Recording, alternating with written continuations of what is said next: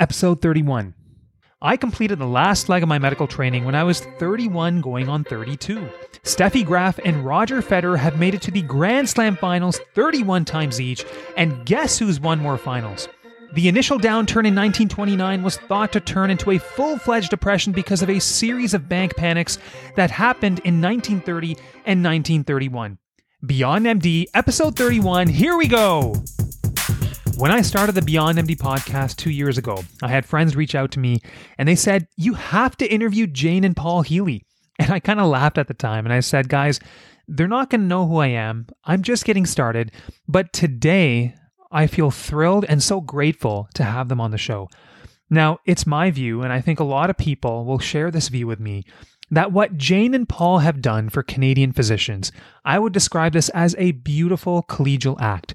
It starts with Physician Financial Independence, the Facebook group that they started, but it goes so far beyond that because Jane and Paul have been lecturing, teaching, mentoring, and supporting physicians across the country for so, so many years. And I have to say, my first encounter with them, I had a chance to chat with them October twenty twenty-one. And what struck me at that time is that they were so willing to give up their time. That just showed me that they are genuinely interested in seeing their fellow physician colleagues succeed and thrive. And I really have to tip my hat to them because I know they get pulled in so many directions. So for those who don't know our guests, Doctor Jane Healey is a hospital-based pediatrician at Trillium Health Partners in Mississauga, and Doctor Paul Healey is an emergency physician at Oakville Trafalgar Memorial Hospital. And together, they started Physician Financial Independence on Facebook in twenty seventeen, which now has more than thirty thousand members. And it's a safe space for physicians to teach one another about personal finance and happiness, and does not accept any advertising and is free from any industry bias. And Jane and Paul are strong advocates for promoting financial literacy and reducing burnout in medicine, and they pride themselves on being a neutral, non-biased source of information for Canadian doctors. Now, we hit on a lot of important points in this interview, but the part that is most meaningful to me, so deeply meaningful, is how do we approach the subject of money with our kids? I can tell you right now, my boys are five and eight. It's maybe a bit early, but it's monkey see, monkey do. So myself and my wife, Seema, we have to set the example. The boys are going to do what they see. And it is my hope that with their exposure, with their experience, they learn to value memories, experiences, and relationships over material goods. So that's enough with the intro. Let's get on with the show. Hey, Paul and Jane, uh, welcome to the podcast. I've been waiting so long to have you guys and so excited to sit down with you today. And where does the pod find you? Uh, we're in Oakville, Ontario. We're at home. Awesome. So, Paul, Jane, I think if you threw out names of, of physicians in Canada and, and physicians that people would know, I think you guys, honestly, based on everything you've done for our profession, you're at the top of the list. And I think most people know about Physician Financial Independence. So for those people who don't, it's a, it's a group started uh, by Paul and Jane for, for physicians and their spouses on, on Facebook. And it's a safe space for all of us to discuss personal finance. And so, guys, I, I want to just really hear from you. Kind of, who came up with the idea for this? How did it come up? Like, was there, uh, was it just kind of a, a spur of the moment decision, or were there personal experiences that led up to you coming up with Physician Financial Independence? Would love to hear it. Well, I can tell you that really the group was created at our kitchen table downstairs. And really it was because I was involved in a few uh, women physician groups, and there would always be questions about finance, practice management, investing. But these were spaces for women physicians. Mm-hmm. And at the time I was still learning a lot about finance, and this has been an interest of Paul's for, you know, ever since we've met. And I was often going to him, like, what should I say? You know, what's the answer to this? And of course, he couldn't join those groups because he's not a woman physician. Because I was a and, boy, they wouldn't let me in. And so so we just decided to create our own group. And um, we decided to also allow spouses to join because just from speaking to our colleagues, some people just find it really overwhelming to try and manage this aspect and defer it to their spouse, whether it be their medical or non-medical spouse. And so we really feel like phys- uh, finances are a team effort. And so that's why we wanted spouses to be part of it. I think too, it was also, you know, there was obviously a vacuum and a void that needed to be filled because there was, wasn't this conversation among physicians about what you should do uh, with your, your finances. Mm-hmm. And, you know, for a long time, I would overhear things, you know, in the physician lounge about people talking about the stocks they'd bought or what they were investing in. And I kind of thought to myself, oh, you know, do, do they really know what they're getting into there? Yeah, yeah. Uh, and, and do they know sort of the downside of it? Uh, and so that kind of really motivated, because I, I saw a lot of my colleagues, you know, I know this is, seems kind of blunt, but it seems like they were kind of making bad decisions and getting ripped off with their finances. Okay. And so that really motivated us to kind of try and fill the space. And then it was a fun thing that we started out doing. We never thought it would get this big. Originally, we thought it was going to be some sort of book club where people would get together and we'd, you know, talk and, you know. That's a very nineties view of the world. I realize a book club is a very nineties view of the world. But, uh, and people said, no, put it online. And we put it online. And then it, it just kept growing and growing, you know, to where it's now over thirty thousand members in Canada. That is incredible. Just as a testament to what P F I has accomplished. So as, as you guys know, I was doing some interviews with physicians, trying to see, is there room for kind of other financial resources in Canada? And we called the project off for, for many reasons. But in my interviews, I learned so much from, from physicians. One physician in particular, he said, P F I literally changed the game, because before P F I, money would often be considered a bit of a taboo subject. People didn't really feel comfortable bringing it up. And people, simply put, didn't feel very comfortable with their with their level of knowledge. But a few people actually told me this, that you guys, in starting P F I, totally changed the game for physicians. So I think this is just a testament to what you guys have done. So just to be clear, though, you guys do have any finance background at all, or it's just completely an interest for you? No, it's just been an interest. It's just always been something that I, I like to read about, sort of a, a hobby. And Jane's always just been naturally very good at it. And so it was just something that we... we were always interested. What were you going to say? You... No, I was just going to say that you, you just sort of mentioned about physicians mentioning the group and the impact. People will often ask us, you know, why do you keep doing this, right? Because as, as people hopefully know, we don't get any sponsorship money. We don't accept advertising. So it's a very different model than, for example, other groups that are out there, right? Where you may see... um, you may see advertising revenue flowing in. Yeah. And and really the answer is, is what keeps us going is exactly that kind of feedback. Because one of the things that surprises us about running the group is we are regularly contacted by people who will say exactly that. You know, thank you so much for creating this group. They're usually people who've never, ever posted in the group. Mm-hmm. They're quiet. They're just yeah. quiet readers. Um, and they will say exactly that. You know, you've changed our lives. I feel like you've set us up on a good financial path. So that's really what keeps us going. And it's a total surprise to us. We never expected that that people would react that way. There's been a lot of things that have been surprises sort of behind the scenes, like uh, running the group. But that was one, is we get these really, really nice, heartfelt messages from people.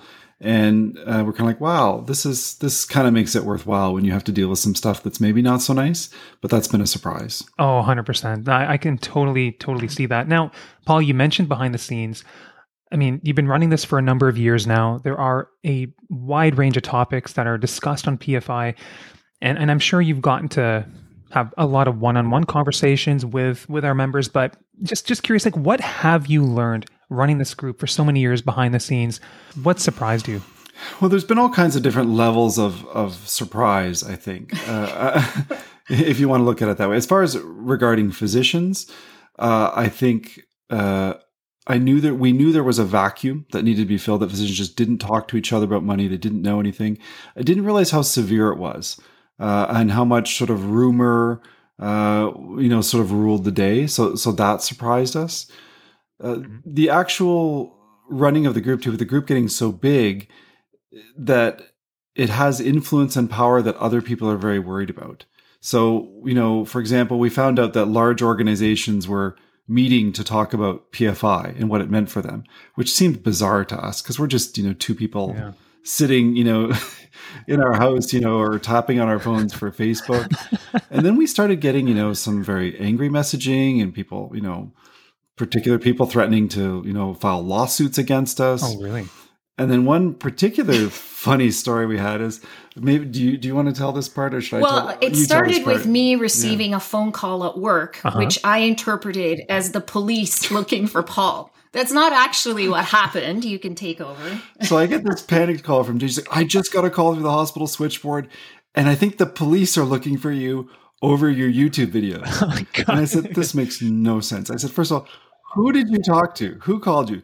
I don't know, some group, some securities group. Because oh. I'm working at the hospital. I'm yeah. like probably in the middle of a C-section waiting for to resuscitate a newborn. And I get this call through locating. and and I said, so was it the O S C, the Ontario Securities Commission? And she said, yeah, I think that's it. And I think Jane had this vision of me being perp walked out of the hospital in cuffs oh my God. over my, my YouTube videos. But I actually had to call the S C, the O S C and speak to a representative from the O S C wow. who said that they had received a complaint from a financial advisor that we were giving financial advice without the proper credentials. And I kind of said to him, I said, really? I said, you know, I, I'm just a guy. I'm a nobody making YouTube videos. And is this a problem? Yeah. He said, no, it's absolutely not a problem. But I have to read you these regulations, sir. And so he read me some regulations on the phone. And then I, I went on my way. So there's been sort of a lot of funny drama behind the scenes. And there's been other things too, where I think because on Facebook, people, you know, read us and get used to us typing and sort of mm-hmm. they have a Facebook voice almost. So the way we talk or interact on Facebook, they see us as approachable. And we've been contacted by people in crisis who, you know, are looking for help and mm-hmm. somehow they feel they can, they can trust us, which has been uh, also a very big surprise to us. Yeah. Like, I mean, I was, I was contacted by, you know, a, a young physician mom with a newborn who was going through, you know, a terrible separation, and, you know, and I helped connect her behind the scenes with some resources. And, you know, two years later, she messaged me and said, you know, it, this really had nothing to do with finances, mm-hmm. but really she was messaging me to thank me for kind of supporting her in, in proceeding with breaking up from this, you know, in this abusive relationship, and was sent me pictures of her now toddler and how well they're doing. So, so again, like that's not something I ever would have imagined would, would happen running a, you know, financial group on Facebook. That, that is a really heartwarming story, Jane. You had such a positive impact on someone's life in that, in that situation is just amazing. Finance for sure, I guess, tip of the iceberg, but it goes so far beyond that. There's a lot of situations that people are going through, and the fact that you're there to, to guide them through that, that's amazing. Yeah, I think the point of that too is that, you know, it's a big part of physician wellness, finance, yeah. and you can't really separate it. And you have to also, like you said, there's a people are uncomfortable talking about money, but I hope mm-hmm. that the group has made people more comfortable and they understand the relationship between money and wellness and happiness. Uh, so I'm glad that that conversation is being had. It definitely is. But you know what? Uh, be careful what you wish for, right? Like you set out to start this book club and here you are being contacted by the O S C, which I find just, yeah, um, it just It's, a, it's a great story, though. That's the thing. I, yeah, I love yeah, the yeah, story. Yeah. I'm, not, I'm glad you shared that. But let's just go yeah. back to you guys. Um, as a couple, I mean, even before you guys met, you know, I'm not trying to go back into your, your history here, but I just want to know, like, was finance always at the forefront for both of you? Maybe just talk to us about how you two evolved to, to where you are now when it comes to finance playing such an important role in your lives. Yeah, I think we came into our relationship with, with different skills. So, um, you know, my family, we're first generation immigrants. I came to Canada when I was eleven, speaking zero English. And essentially, my parents were educated. They were physicians in the Czech Republic, where, which is where we left because wow, of communism. Okay. But we started out essentially with nothing, right? Not mm-hmm. even speaking the language. So um, I we lived mm. under the poverty line for many years until my dad was able to sort of get through the, you know, the the that iteration of the I M G program. And so we had to survive on very little. And so, I mean, I will never lose those skills I had to acquire. And it's something that we've wanted to pass on to our kids as well, because they're just good habits to have to, you know, save money and buy things mindfully. So I came in with, you know, those skills uh, really well honed, uh, but I didn't have any background or interest in investing. And so early on, you know, when we were in the early years of having young kids, I wasn't, I was very happy to let Paul handle all the, you know, investing decisions. But then I became more interested and I started asking him, you know, like, you know, where is our money and why? And, and, and so I wanted to start learning because I do think it's important, even for people who don't have a lot of interest in all of this, to have a basic overview of what is happening in the family finances. And, and Paul would actually sometimes sit me down and say, no, I need to show you because you need to know where everything is in case something happens to me. Yeah. So it's really something we encourage everyone to do because I totally get it. Like I wasn't interested in a lot of this financial stuff before, but mm-hmm. there's huge value in understanding at least the basics of where everything is. It's like we say, it's sort of a vital sign of your family is knowing what's happening yeah. with the finances. So even just a basic overview, I think is really critical. Yeah, no, I grew up very sort of middle class and um, my parents, you know, didn't really necessarily go on to university. I was one of the first people in my family to go to university. And so I had a different appreciation of money too, where I, I had to have skills around frugality and spending. And then as far as investing, it was just always something I was interested in. But like most people, when you start investing, you bang around and you make a bunch of mistakes. And, and I did that too. Uh, and then finally, when I started kind of looking at it more of like a medical approach, like an evidence-based approach, I kind of figured out what I had to do and then realized that, you know, this was sort of the approach we were going to take just with low-cost index investing. So that's sort of how we, we ended up where we are. Well, and I think it's valuable to kind of share a bit of the background of how you learned, like the, the things that you, how you bumped well, around and tried different things, right? I was going to ask you, you know, Paul, you mentioned you made some mistakes along the way. And I mean, I, I, for example, when it comes to mistakes, when it comes to mortgages and buying homes, I am the poster boy for mistakes. Like I've made every mistake under the sun and I'm happy to share it with people. So Paul, when it comes to investing, you mentioned you made some mistakes. Like, what would you, how would you describe those mistakes? Well, I, I think you have to try different things out. And one of the first things I did, I was part of a, a physician group and we were investing in individual stocks. And we would meet and socialize. And the socializing was fun. That was the part of the group I think that was the best part. But I think our choices were not always great. And I really learned in that situation that picking individual stocks was not something uh, that worked well. That really picking it was more about a narrative and a story that was attached to the stock and not really any sort of, you know, fundamental knowledge about it. So that's what I learned there. For a while there, I tried, you know, commodities and that sort of thing and, and bounced around and got bruised and said, hmm, yeah, I don't think I'm good at this. And I think I need to find something that works more consistently. So that's sort of where I ended up, where, where we ended up where we were. Jane, you mentioned how you feel like not everybody may have an interest in finance, but it is important for most people to have a basic understanding. So Like I'll, I'll be honest, there's days in the house where I'll bring up finance at the dinner table and my wife, Seema, just looked at me one day and she's just like, okay, you know what? No finance talk tonight. She was just enjoying this delicious piece of pizza. She's like, I don't want to talk about this right now. But it brings me to a very important question.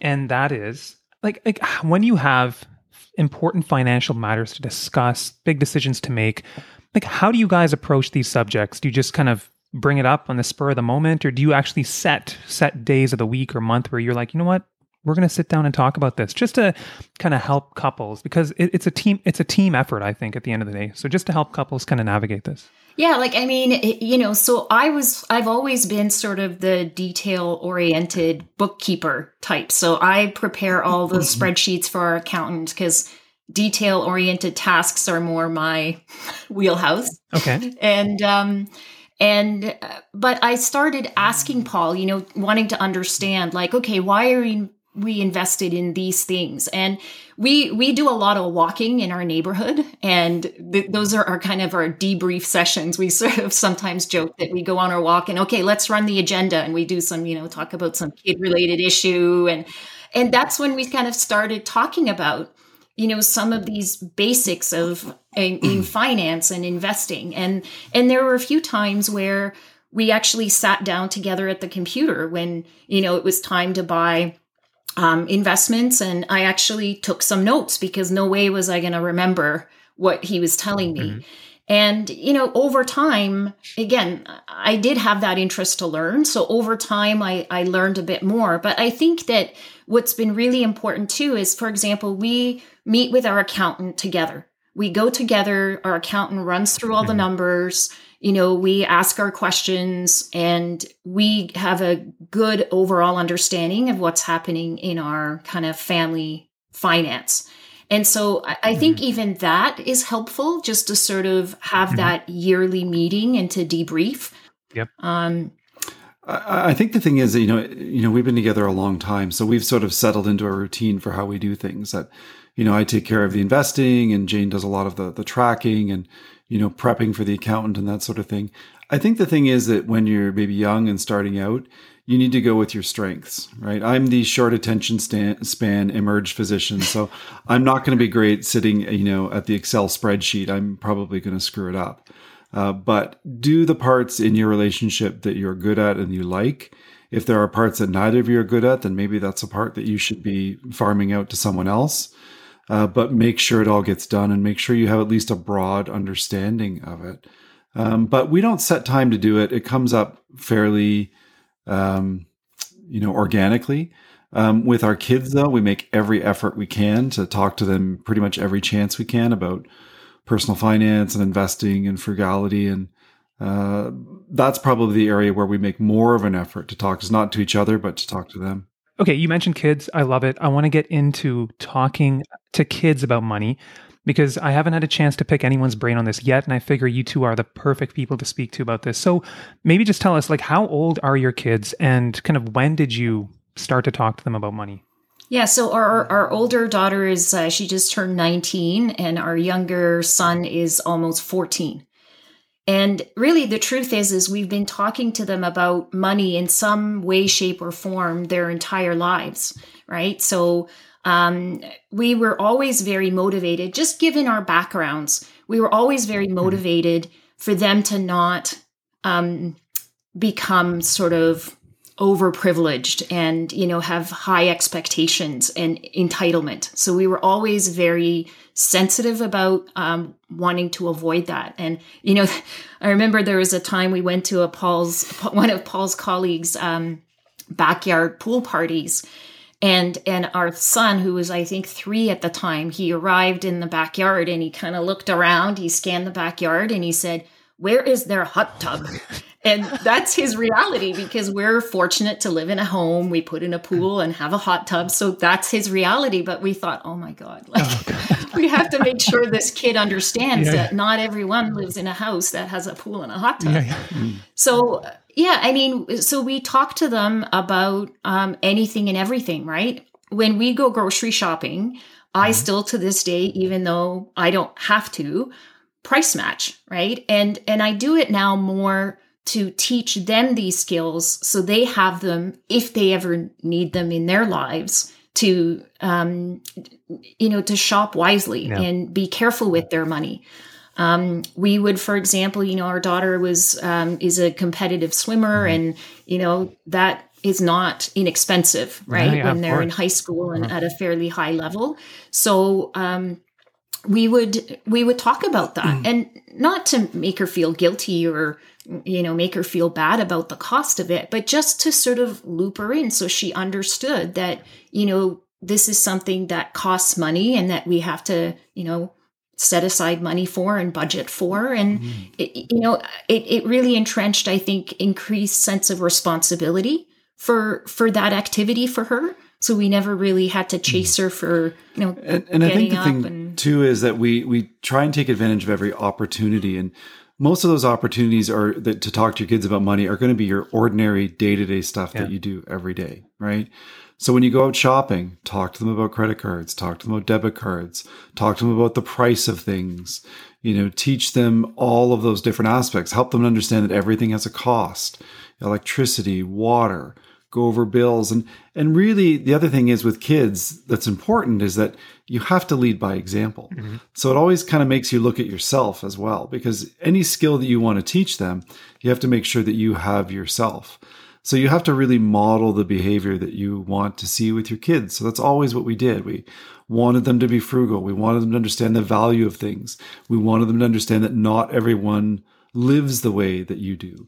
One of the ways that we, you know, we kind of brought that home to them is that we showed them how we grew up and how mm. different it is from how they grew up. So we did a ch- uh, trip to the Czech Republic, uh, you know, and Jane's dad uh, was, was with us as well. And they got to see, you know, where Jane grew up, and we actually visited, you know, the, the refugee camp where they were for a while, and they saw where I grew up, which was different than, than what they had. And so it really brought it home for them, sort of the value of money and privilege. Uh, so we've we've always tried to take advantage of every opportunity. Now that our daughter is eighteen, she can have She's a T F. nineteen. Sorry, nineteen. Well, when she turned eighteen, she was eligible. I know my age of my kid. Thank you. But uh, she, when she turned eighteen, she was eligible for the T F S A. Yeah. So, you know, we we did uh, make sure that she knew that and she understood how that worked and how the investments should work. So we try and take advantage of every opportunity as they age. I think that's really, really nice advice, really practical advice. And in terms of just the the investment side of things, Paul, um, I'm wondering, like, how did you kind of approach that with, with your daughter? Like, how did you talk to her about investing? Like, was it as simple as maybe holding up a graph of, of the S and P five hundred over the long term and being like, hey, like over the long term, this just goes up? Like, did they grasp that? I'm just curious, how did you kind of introduce them to the subject in a way that it sticks? Yeah, the thing that resonated with her was I show, I used the Globe and Mail T F S A calculator. And I said, hey, if you start at this age and you start saving now, by the time you're this age, you could have this many millions of dollars. And that really seemed to resonate. Mm-hmm. Um, and I think the other thing too is that, you know, kids follow your emotional lead. You know, yeah. they they want to please their parents. And and I think that she also understood that, hey, this is something that kind of my dad wants me to do. And and I think that it'd be good. And I see the benefit. Um, and so it was it was not a hard sell really. But that that's what got her really interested was that graph. And certainly they have to be a certain age to understand that. They have to have some math and, and understand what that means. And they have to have spent money and understand what it means to have yeah. that much money. Yeah. Uh, so absolutely. And, and they've, they've seen us, you know, very regularly, you know, every January we contribute to our R S Ps and T F S A. So then we've talked to them about that. So again, that's that point Paul made earlier about modeling the behavior, right? It's the same as if you want your kids to not smoke, the best way is to not smoke yourself, right? Mm-hmm. And, mm-hmm. and you know, they're going to want to wear a bike helmet if they see you do it. And so it's that same principle where we would involve them in these conversations and say, hey, listen, this is, you know, these are the accounts and we contribute to them for this reason. So there is already that background. And the other thing is we are completely open with them. So if they want to see the family finances, they get to see all the family finances. They understand that's not something that you share with other people, but we let them see what our investments are, and they can see that we hold the same things that they do. Uh, and and uh, I think that that's been a useful experience for them. We'll be right back. So today I have a bit of a treat. I have my five-year-old son, Zion, on the show, and I think he deserves a spot on the show because about a year ago, we asked him a question that was finance-related, and he blew our minds. So Zion, you're on today, and do you want to say anything to everyone? Hello, everyone. All right, Zion, so here is the question. Let's see how you do this time. If somebody gave you one hundred dollars today, what would you do with that money? Get Grizzly Toys and the Lemming Grizzly and the Lemming Toys. Grizzly and the Lemming Toys. That is the wrong answer, my friend. You get a D for that one. You got an A plus last time. But anyways, so for those people who don't know, Grizz and the Lemmings is this really comical but slightly obnoxious show that people watch on Netflix, and we put a temporary ban on it in the house because it's just resulting in way too much chaos. So as you can see, we still have a bit of work to do when it comes to talking about money, but it's still early for us. But for those of you who have kids who are approaching their teenage years, it's probably going to be one of the best investments you can make is to teach them and educate them about money from an early age. And so with that, let's get back to our conversation with Paul and Jane.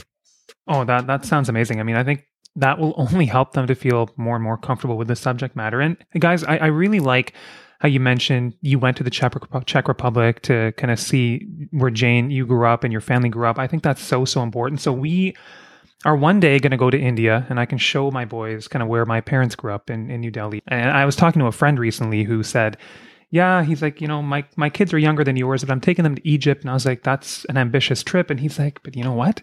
They need to see where we grew up. They need to see how things operate in other parts of the world. And so with that, we kind of hope that when our kids come back, they feel more grateful for what they have. And and so the next time, you know, when they're in Disney, like they better be grateful, you know, like it's it's amazing. Like I I also, when it comes to entitlement with kids, you know, not to say that, you know, any kids in this conversation are are entitled, not at all. But when I think back, like I, I made it to Disney when I was probably fourteen or fifteen years old, but now it's like we took our youngest when he was in diapers, can't remember anything, but it's just things get started so early. So I want the kids to to be grateful for for what they have. And I think that comes by exposing them to exactly what you mentioned, how how other people live. And I think yeah. that's going to stick. Yeah. And even when you're doing, you know, these, it, it's not like we don't do anything sort of luxurious or, you know, higher end, but we always talk to them about that. Like, so for example, we've done a lot of cruises with them because they were just great, easy vacations with young kids. Mm-hmm. But for example, when we were on, you know, one of the Caribbean islands and there's this, um, there's this like long zip line, right? That yeah. is looks really, really cool, but it costs like a hundred plus U S dollars to go down. And we actually timed it as a sort of, as a, as a way to talk to them about it because, and it took like, I don't know, whatever it was, ninety um, seconds. And then yeah. we were like, that is a lot of money for ninety seconds. Yeah. And again, it's yeah. a dollar a second. It's a dollar so it's a second, right?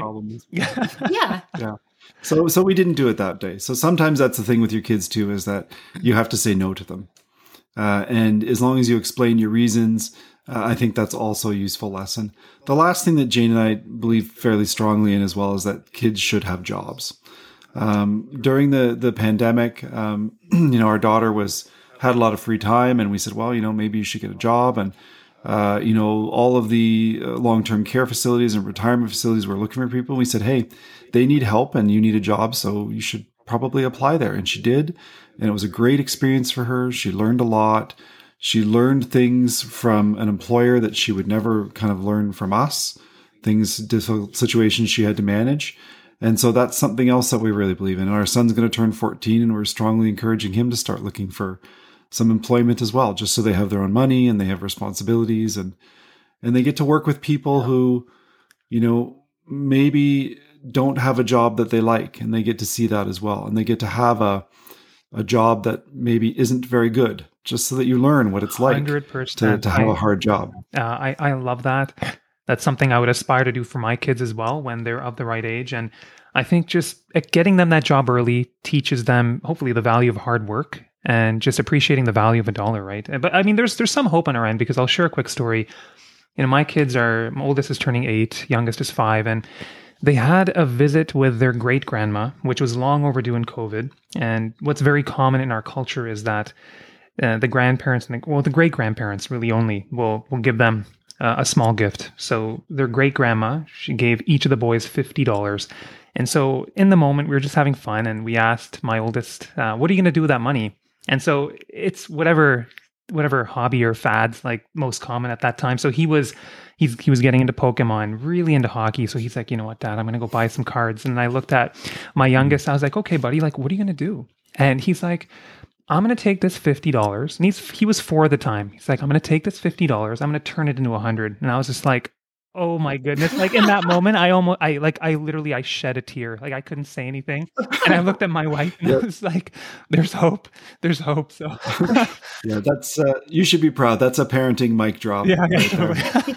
Yeah, no, the, the, the jobs uh, thing, I think it was even, you know, we worked um, as teenagers, um, more out of necessity, you know, certainly for me, you know, my parents didn't have a lot of money at the time still. And, and so if I wanted something other than donated clothes, like I was going to have to buy them with my own money.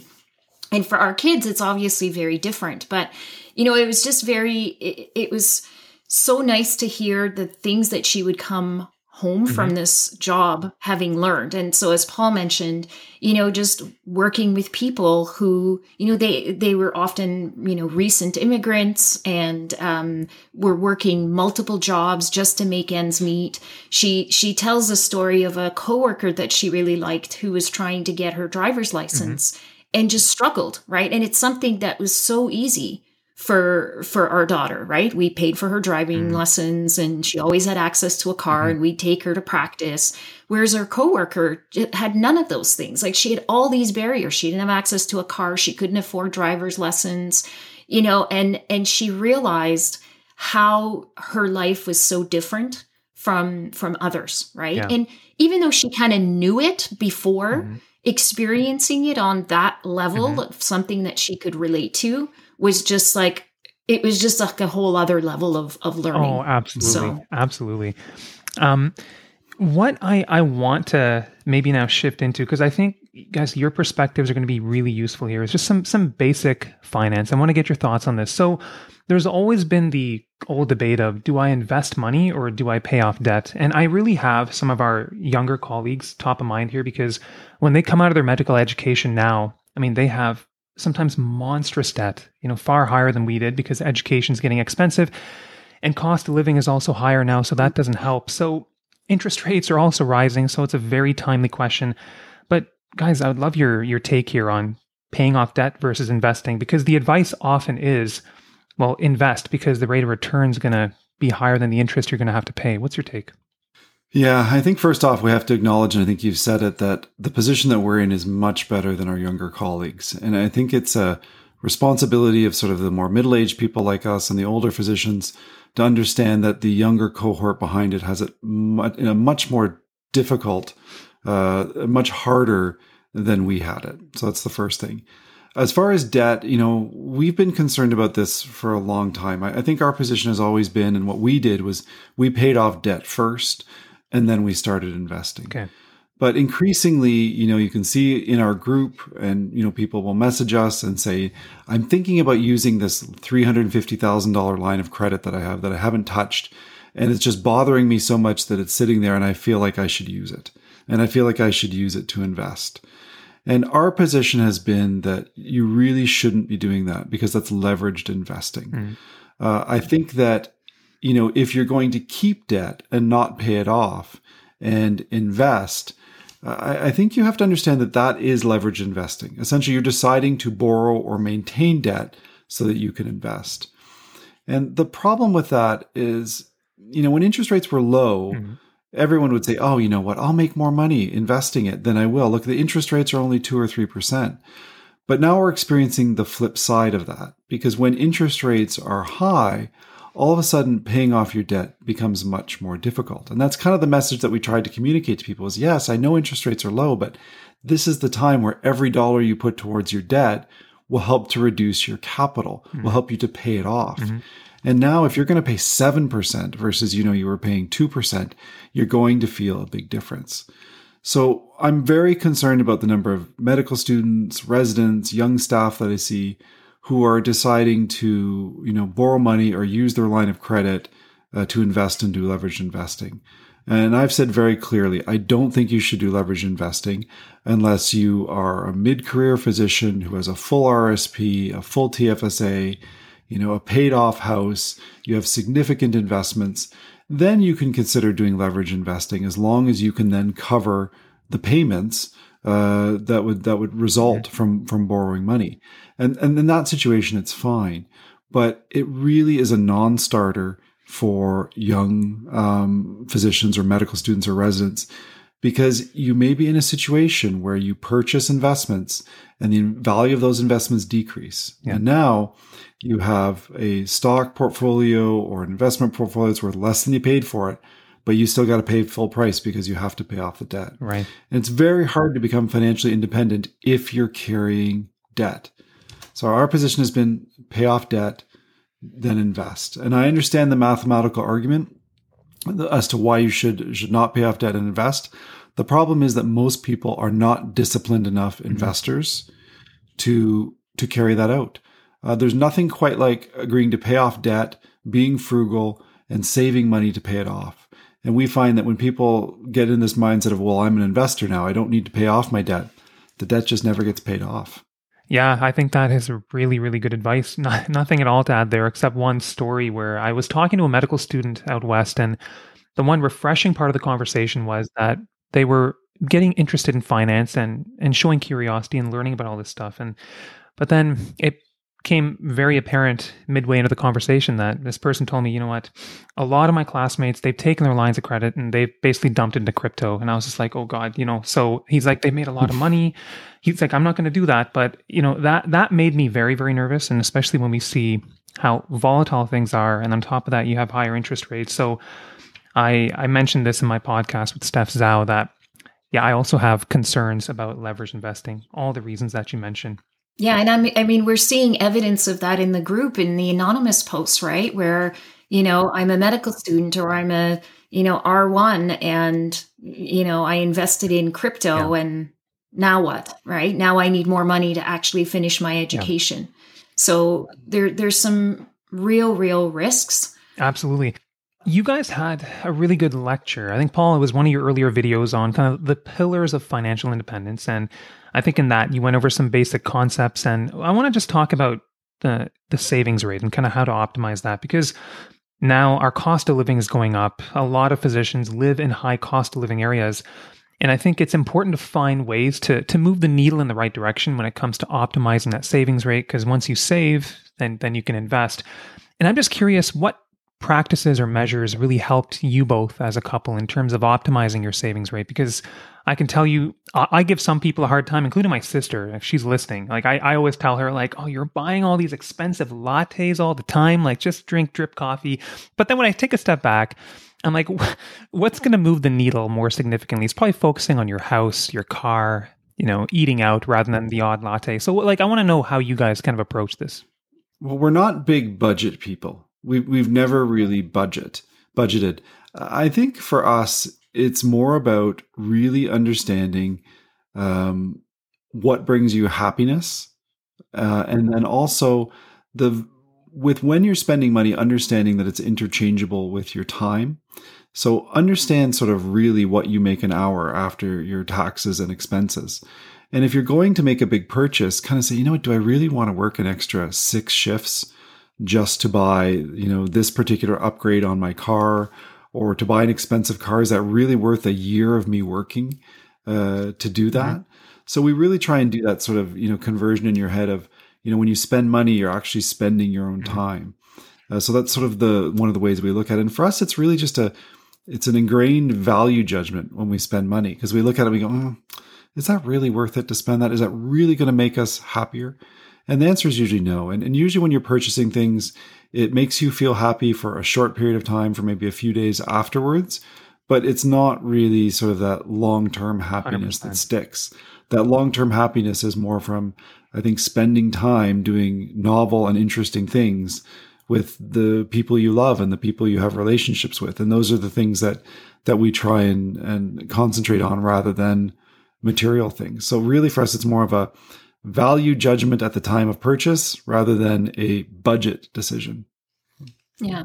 And and we really, I think that, you know, as physicians especially, we always struggle to find that work-life balance, right? Like we're always in search of this, this uh, elusive balance. And it, the finances are part of that, right? Because as Paul mentioned, when you spend money, you're trading your time for that money you're spending. And so we really value our time at home, time with each other, with our kids. And so we're we're very protective of it. And that's actually one of the main reasons we really advocate keeping investing simple, right? Because um, some people really like to get into it and try and, you know, do all kinds of things with tax op- optimization and this and that. And it gets very time consuming. And we we don't want to spend the time doing those extra things because they just, that wouldn't bring us additional value. So we're very protective of our time, and that translates into just naturally making decisions about purchases. And, you know, again, it's it's very, it comes very easy to us because we come from very, you know, um, not fancy backgrounds, right? So it doesn't take a lot for us to, you know, to enjoy a dinner out, right? It doesn't have to be at the top restaurant. That's not saying that people shouldn't enjoy those things. It's just for us, it doesn't bring us um, a lot of value to go really fancy. So we just sort of maintain those principles, mm-hmm. and luckily we agree on them. Mm-hmm. Yeah, um, I, I love it. I, I think one of Yeah, one of the things I'd point to is Jane talked about sort of principles and, and sort of what's important to you. And I think we don't spend a lot of money on material goods because for us, it's not necessarily about the stuff that money buys. It's about the security that it provides. The fact that we know that, you know, if we had to stop working tomorrow, we'd still be able to stay in our house. Our kids would still be able to do all the things they normally do. We would still be able to travel. And the reason that we have that security is because of our savings. And the reason we have our savings uh, is because we didn't spend money at that sort of point of purchase when we were looking to, to, to buy something. So understand your overall goals. Understand, think about your future self a bit, because this is the other thing that I think I want to communicate to physicians is we're getting to be middle-aged now. So we're starting to feel sort of the, you know, the, the middle age uh, creaks and bumps and stuff. And so it's nice at our age to, to have that security where we have no stress about money or having to work. If we needed to walk away from work, we could. Um, and that is all because we decided on principles early on that prioritized security rather than stuff.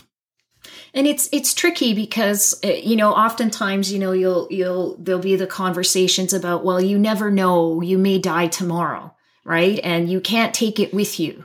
And that's all very true, right? And it's just very inconvenient that none of us usually don't, we don't know how long we're going to be yeah. around. And so, yes, you can die tomorrow, but you can also live to be ninety-five, mm-hmm. right? And so You you sort of have to plan for somewhere in the middle of that, right? And so, um, you know, I think sometimes people look at, you know, you're two physicians and, you know, you could be spending money a lot more. And while that's true, we're very happy with, we still feel like our lifestyle is extremely luxurious. And again, it's something we're trying to model for our kids, right? That you don't need to fly first yeah. class when you get on a plane. We've not, never actually flown first class. Although, although maybe when we like retire, that's sort of something we may consider, right? But it's just kind of as a mindset, trying to be happy with less stuff um, is, it's just how we are and what we try and model for our kids. Yeah, and it just also happens to save money. There's so much wisdom in that message. And I think that's really going to resonate with people. Um, Paul, you, you talked about what you felt were earlier mistakes. I was going to ask you guys, what what is like the biggest financial blunder to date? I have so many, but I always ask people this.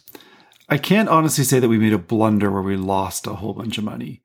Um, I think that the the blunder was just in that, uh, you know, I, I purchased a stock or tried to, you know, buy a commodity and and it dropped. And I looked at it and said, well, why did I think that I could predict that anyway? So that was the part of the blunder. But, you know, for me, I, I think it was probably the early investing missteps okay. of, you know, trying to do commodities and trying to do individual stocks. Okay. Uh, and uh, but again, not a huge financial loss, but nevertheless, a bit of a egotistical blunder to think that I could pick what would go up and what wouldn't. What uh, what is the best advice that either of you has has received? Financial advice. Oh, it could be. Mm. No, you know what? It could be financial, professional, personal, anything that Gave, gave you some meaning in your life, anything? Well, I think that, you know, it's always good to listen to our colleagues in palliative care, right? Who will tell you that their patients at the end of life will often reflect back on their life and say that, you know, relationships and experiences were the most important thing and most valuable. And so that's, that's really what we live by, right? We try and figure out what the, you know, right balances where you work enough and you achieve those financial goals to get that financial security, but not necessarily overdoing it to the point that relationships with the people that you love suffer. And again, when spending money, focusing more on the experiences part rather than the stuff that you end up with that may not necessarily bring you that much happiness. Uh, I love that. And uh, any final message you'd like to share with the listeners? Understand that it's okay to talk about money, and it's okay to talk about the relationship that money has with happiness, that, you know, it's not wrong to, uh, you know, be concerned about, you know, what you're being paid. It's not wrong to, you know, want to be paid for your skill. Uh, and then uh, when you are making money, I, I think it's important to take care of the people that are close to you and take care of other people, uh, you know, charitably, but that it's uh, not, shouldn't be a taboo subject. And one of the things that, you know, we talk about when we give our talks is that, you know, as physicians, we understand that not talking about something, a taboo issue, if you're talking with your patients either about alcohol or drugs or sex, if you don't speak to them and you don't have that conversation, it creates a vacuum. And anywhere there's a vacuum, there's going to be greater problem because there's no discussion about it. So I think as far as money with physicians, I think that that's something that everyone should be comfortable talking about and talking openly and honestly about. And I think that's what P F I is about. Guys, I just really want to thank you both for your time, because I, I know how, how busy you are. I, I know at the Physician Empowerment Conference, for example, Jane, you were on the West Coast, you were traveling, you were lecturing, you guys get pulled in so many directions, yet you're so gracious with your time. And so I'm I'm very grateful for you guys giving up this time to to talk to me. And I, I just have to reiterate the collegial act that you guys have have pursued here for our profession through P F I, through mentoring, is just absolutely tremendous. And so we all talk about adding impact and adding value to the world. And I mean, yeah, rest assured, like you guys have your legacy intact. In, in my opinion, you've done so much for the profession. So I just want to thank you. Well, and same to you, Yatin. You, you're doing great work on this podcast and getting lots of very helpful information out to people. So, so I think it's, um, it's an important subject. Um, We know very little about it as a sort of, uh, as a profession, but hopefully that's changing with, you know, our efforts and your efforts, and the more information that's out there, the better. Uh, thanks, Jane, for uh, those kind words. And guys, thank you again. Okay. It was lovely to chat. Great. Thanks, thanks so a lot much of fun. for having us. Take care. Bye. Bye. Bye-bye.